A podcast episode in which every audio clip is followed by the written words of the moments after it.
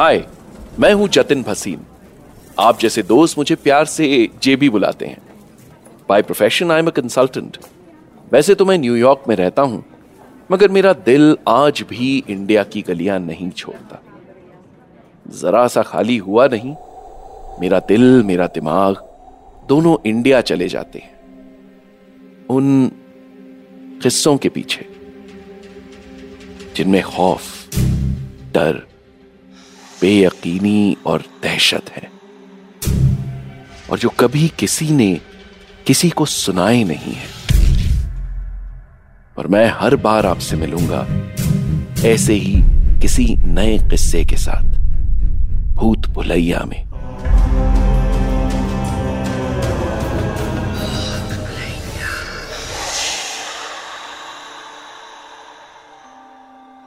वो last year mid नवंबर की एक काली गहरी रात थी।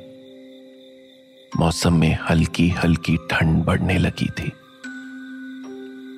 उस रात तकरीबन दस बजे मेरे दोस्त दीपक का फ़ोन आया। वो बेहद घबराया हुआ साउंड कर रहा था।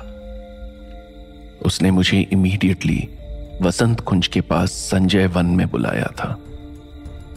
उसी संजय वन में जिसे हॉन्टेड माना जाता है।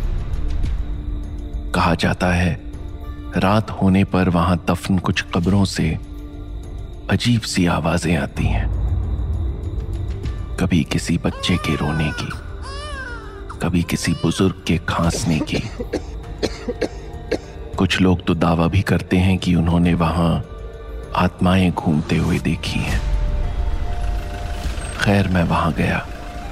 और एक बड़े बरगद के पेड़ के पास मुझे दीपक खड़ा मिला। सहमा सहमा सा बहुत डरा हुआ था वो। और फिर उसने मुझे रोते हुए जो किस्सा सुनाया, उसे मैं आज आपको सुना रहा हूँ। मेरे डेंटिस्ट दोस्त दीपक की बड़ी प्यारी सी खुशहाल फैमिली है, जिसमें है उसकी माँ सुमन आंटी। खूबसूरत केयरिंग वाइफ शुभांगी और आठ साल की बेटी दिव्या। वीकडेज में बेहद बिज़ी दीपक को फैमिली के लिए कम ही टाइम मिलता है। इसलिए वो चारों हर संडे इवनिंग फैमिली आउटिंग पर जाया करते हैं। कभी मूवी कभी शॉपिंग कभी डिनर लास्ट ईयर नवंबर की एक संडे इवनिंग को वो दिल्ली के famous outing place Dilli Haat गए थे। उस रोज सुमन आंटी घुटनों के दर्द के कारण उनके साथ नहीं गई थी।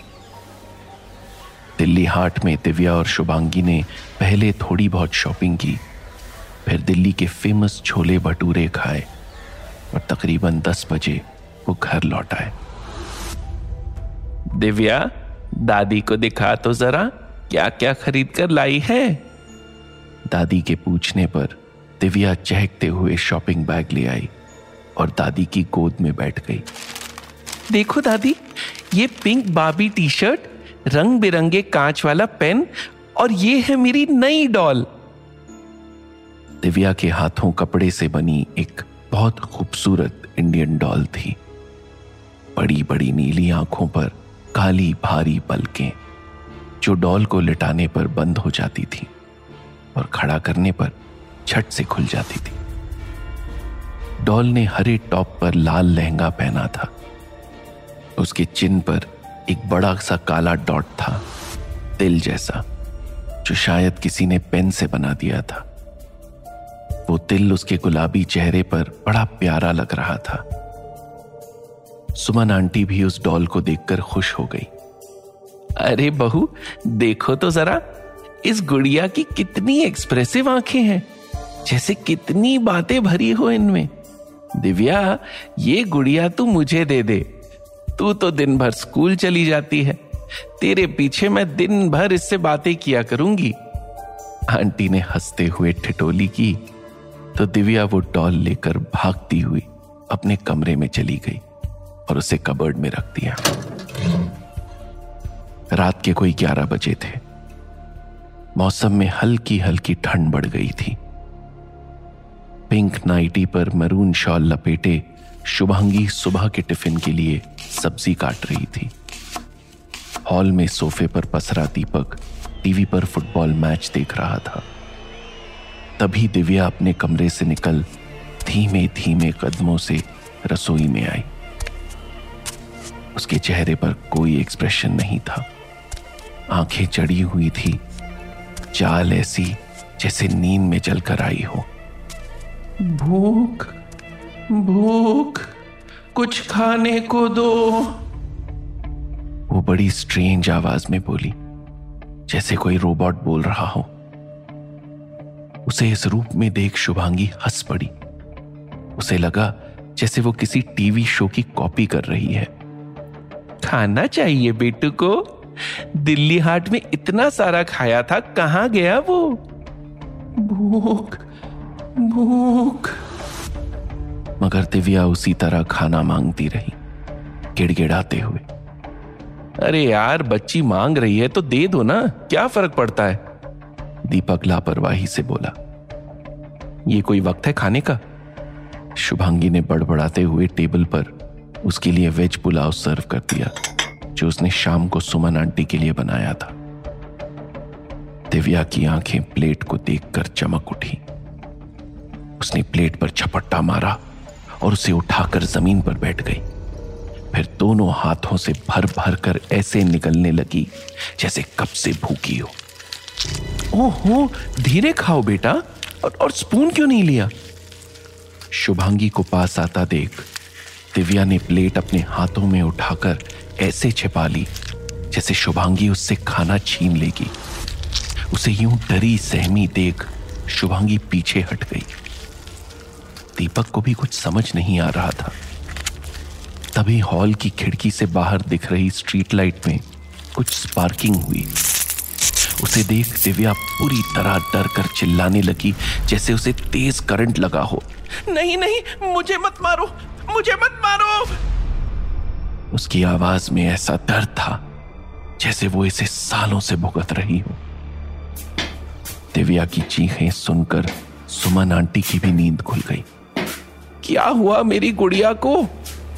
वो घबराकर कोई मंत्र जाप करते हुए आहिस्ता आहिस्ता उसके पास आई और सिर पर हाथ फेरने लगी। धीरे धीरे दिव्या नॉर्मल हो गई। मगर सुमन आंटी के चेहरे का रंग उड़ गया था। आज तुम लोग पीछे वाले चौराहे से गए थे क्या? दीपक चुप रहा। वो वहीं से गए थे। कितनी बार कहा उस चौराहे पर टोने टोटके पड़े रहते हैं। वैसे भी आज बड़ी अमावस्या थी। ज़रूर इसका पैर किसी जादू टोने पर आ गया आज। सुमन आंटी हाथों में नमक ले दिव्या की नज़र उतारने लगी। लगता है ये किसी सपने में है, होता है कभी कभी दीपक ने शुभांगी को तसल्ली दी, खुद को भी। ढेर सारा पुलाव खाकर दिव्या नींद में आ चुकी थी। दीपक उसे उसके कमरे में सुलाने ले गया।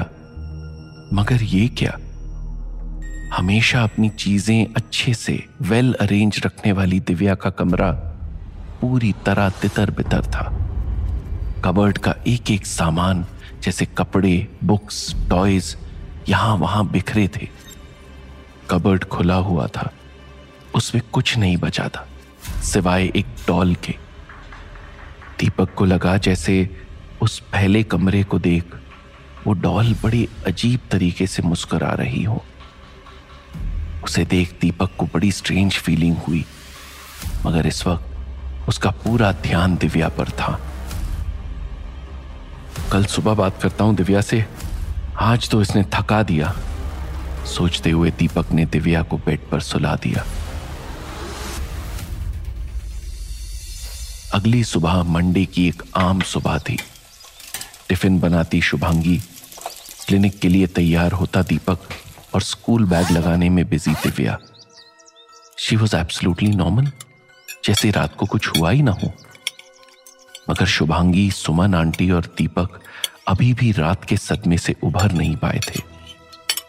ब्रेकफास्ट पर वो तीनों दिव्या को घूर घूर कर देख रहे थे, जैसे उसकी आँखों में कुछ ढूंढ रहे हों। Mumma my room is so messy किसने किया ये सब? Don't worry dear I will clean it तुम ब्रेकफास्ट करो. No mumma I can't my tummy is so full I don't know why देखो, इसे कुछ याद नहीं. मैंने कहा था ना, रात वो किसी सपने में थी. अब सब ठीक है. दीपक शुभांगी के कानों में फुसफुसाया और सब अपनी अपनी राह चल गए। किचन के रूटीन काम निपटाकर शुभांगी दिव्या के कमरे में फैला सामान समेटकर कबर्ड में रखने लगी। हे भगवान, क्या हाल किया इस लड़की ने कल? जैसे कोई भूत आ गया था इसके अंदर। खुद से बातें करते हुए शुभांगी ने कबर्ड में रखी डॉल को साइड में करने के लिए उठाया। तो जैसे उसे तेज करंट लगा, उसका पूरा शरीर झंझना गया। उसने घबरा कर उसे छोड़ दिया। शुभांगी डॉल की आँखों के एक्सप्रेशन देखकर एकदम चौंक गई। इसकी आँखें तो बिल्कुल बिल्कुल वैसी ही थी जैसी रात दिव्या की थी। अजीब सा पागलपन लिए हुए। शुभांगी का दिल खौफ में आ गया। बहू, जरा यहाँ आना।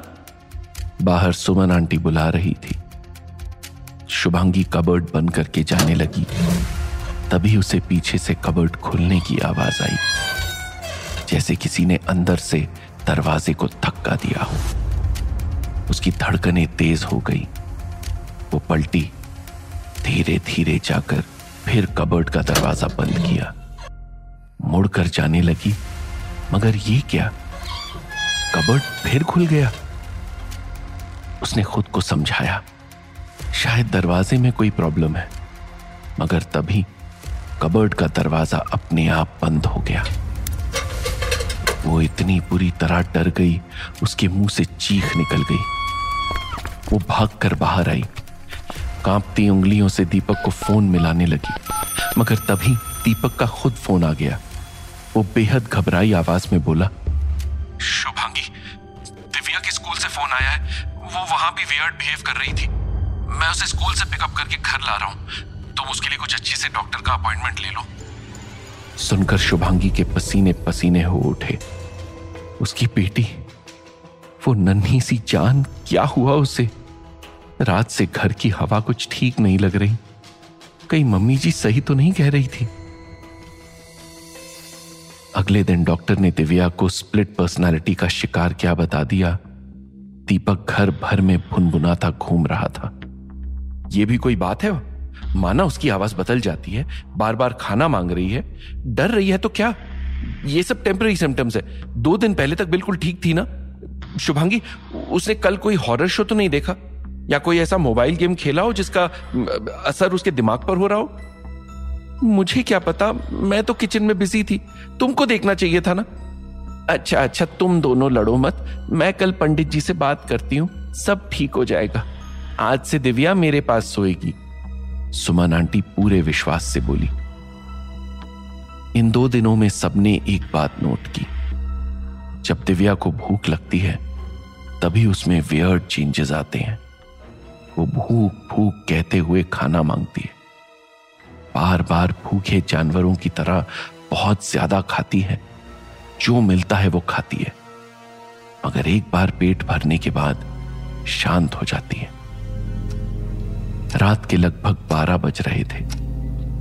दिव्या दादी के पास सो रही थी, मगर शुभांगी और दीपक की आँखों में थोड़ी सी भी नींद नहीं थी। शुभांगी ने उसे सहमते हुए कबर्ड के दरवाजे वाली बात बताई तो वो और ज़्यादा बेचैन हो उठा।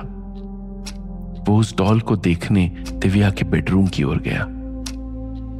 थोड़ा सा दरवाज़ा खोल अंदर झांका ही था कि उसकी आँखें डर से फट पड़ी। हार्ट भी तेज हो गई। वो डॉल ज़मीन पर रेंग रही थी। अपने आप जैसे कोई ज़िंदा, डरावना जानवर हो। रेंगते रेंगते वो खुद से कबर्ड में चली गई।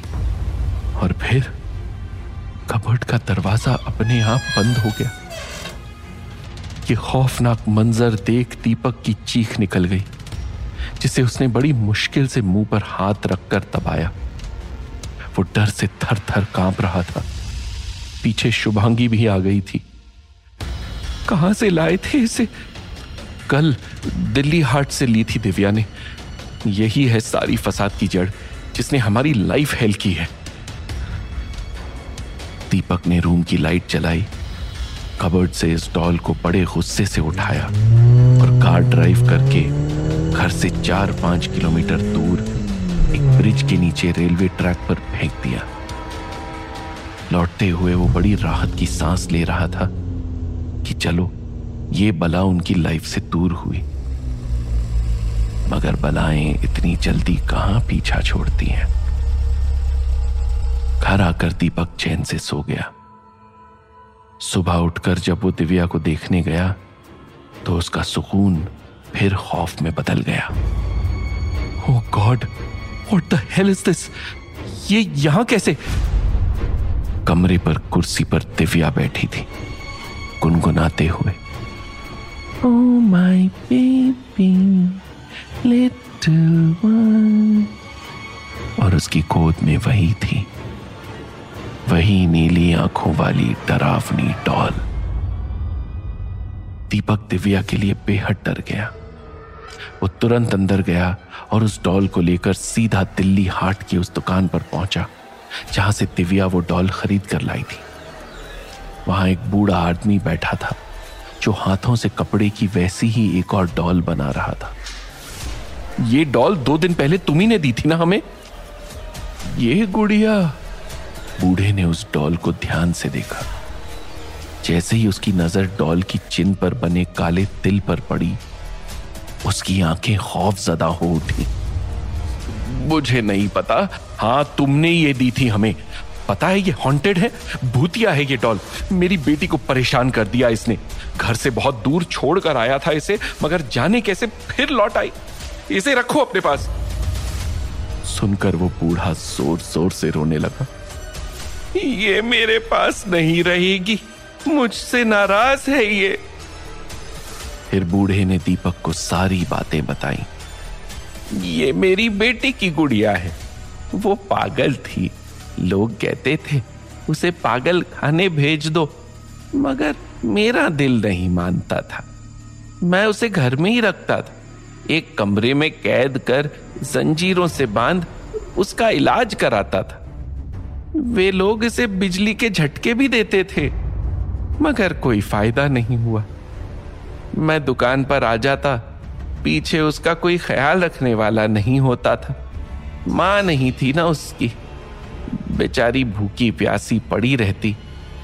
वो बस इस गुड़िया से बातें किया करती। इसके चेहरे पर ये तिल उसी ने बनाया था। बहुत प्यार था इस गुड़िया से उसे। फिर एक दिन एक दिन उसे जब बिजली के झटके दिए जा रहे थे तो वो वो इस दुनिया से चली गई। ये सुनकर दीपक के रोंगटे खड़े हो गए। उसे समझ आया कि क्यों दिव्या स्पार्किंग से, इलेक्ट्रिक अप्लायंस से इतना डर रही है। क्यों उसे इतनी भूख लगा करती है? उस वक्त ज़रूर उसमें उस लड़की की आत्मा होती है। तुम्हारी बेटी इस दुनिया से नहीं गई है। उसकी आत्मा इस गुड़िया में कैद है, जो कभी भी मेरी बेटी के ऊपर आ जाती है। मैं तुम्हारे हाथ जोड़ता हूँ, इसे मेरी बेटी से दूर रखो। ये मेरे हाथ में नहीं है। अगर मैं इस गुड़िया को वापस ले भी लूँ तो भी ये वापस तुम्हारी बेटी के पास चली जाएगी। ओह गॉड फिर मैं क्या करूँ? कोई तो रास्ता होगा इस मुसीबत को निकालने का। जिस वक्त तुम्हारी बेटी का पेट भरा हो, वो सो रही हो। समझ जाना उस वक्त मेरी बेटी की रूह इस गुड़िया में है। ठीक उसी समय इस गुड़िया की आँखों पर काली पट्टी बांधना और उसे किसी पेड़ के नीचे गहरे, बहुत गहरे गाड़ देना। उसकी जड़ों से बांधकर फिर ये कभी वापस नहीं आ पाएगी। मेरी बेटी। कहकर बूढ़ा आँख बंद कर अपनी बेटी को याद करने लगा।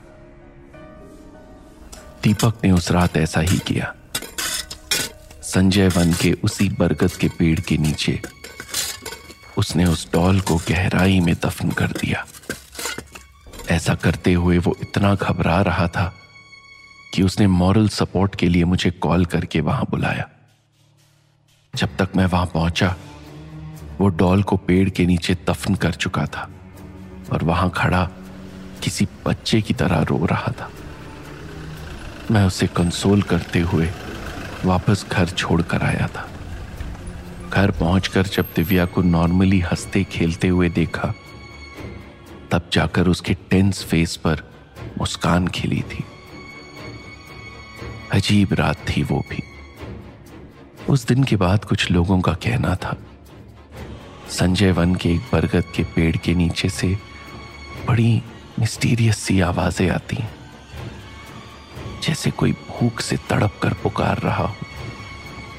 भूख भूख।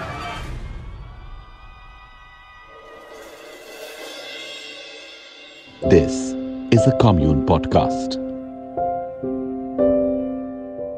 Original story by Jatin Bhasin. Written and adapted for this podcast by Deepthi Mittal. Voiced by Anuj Gurwara. Sound edited, mixed, and mastered by 3D Headroom. Podcast supervisor Ikroop Chamba.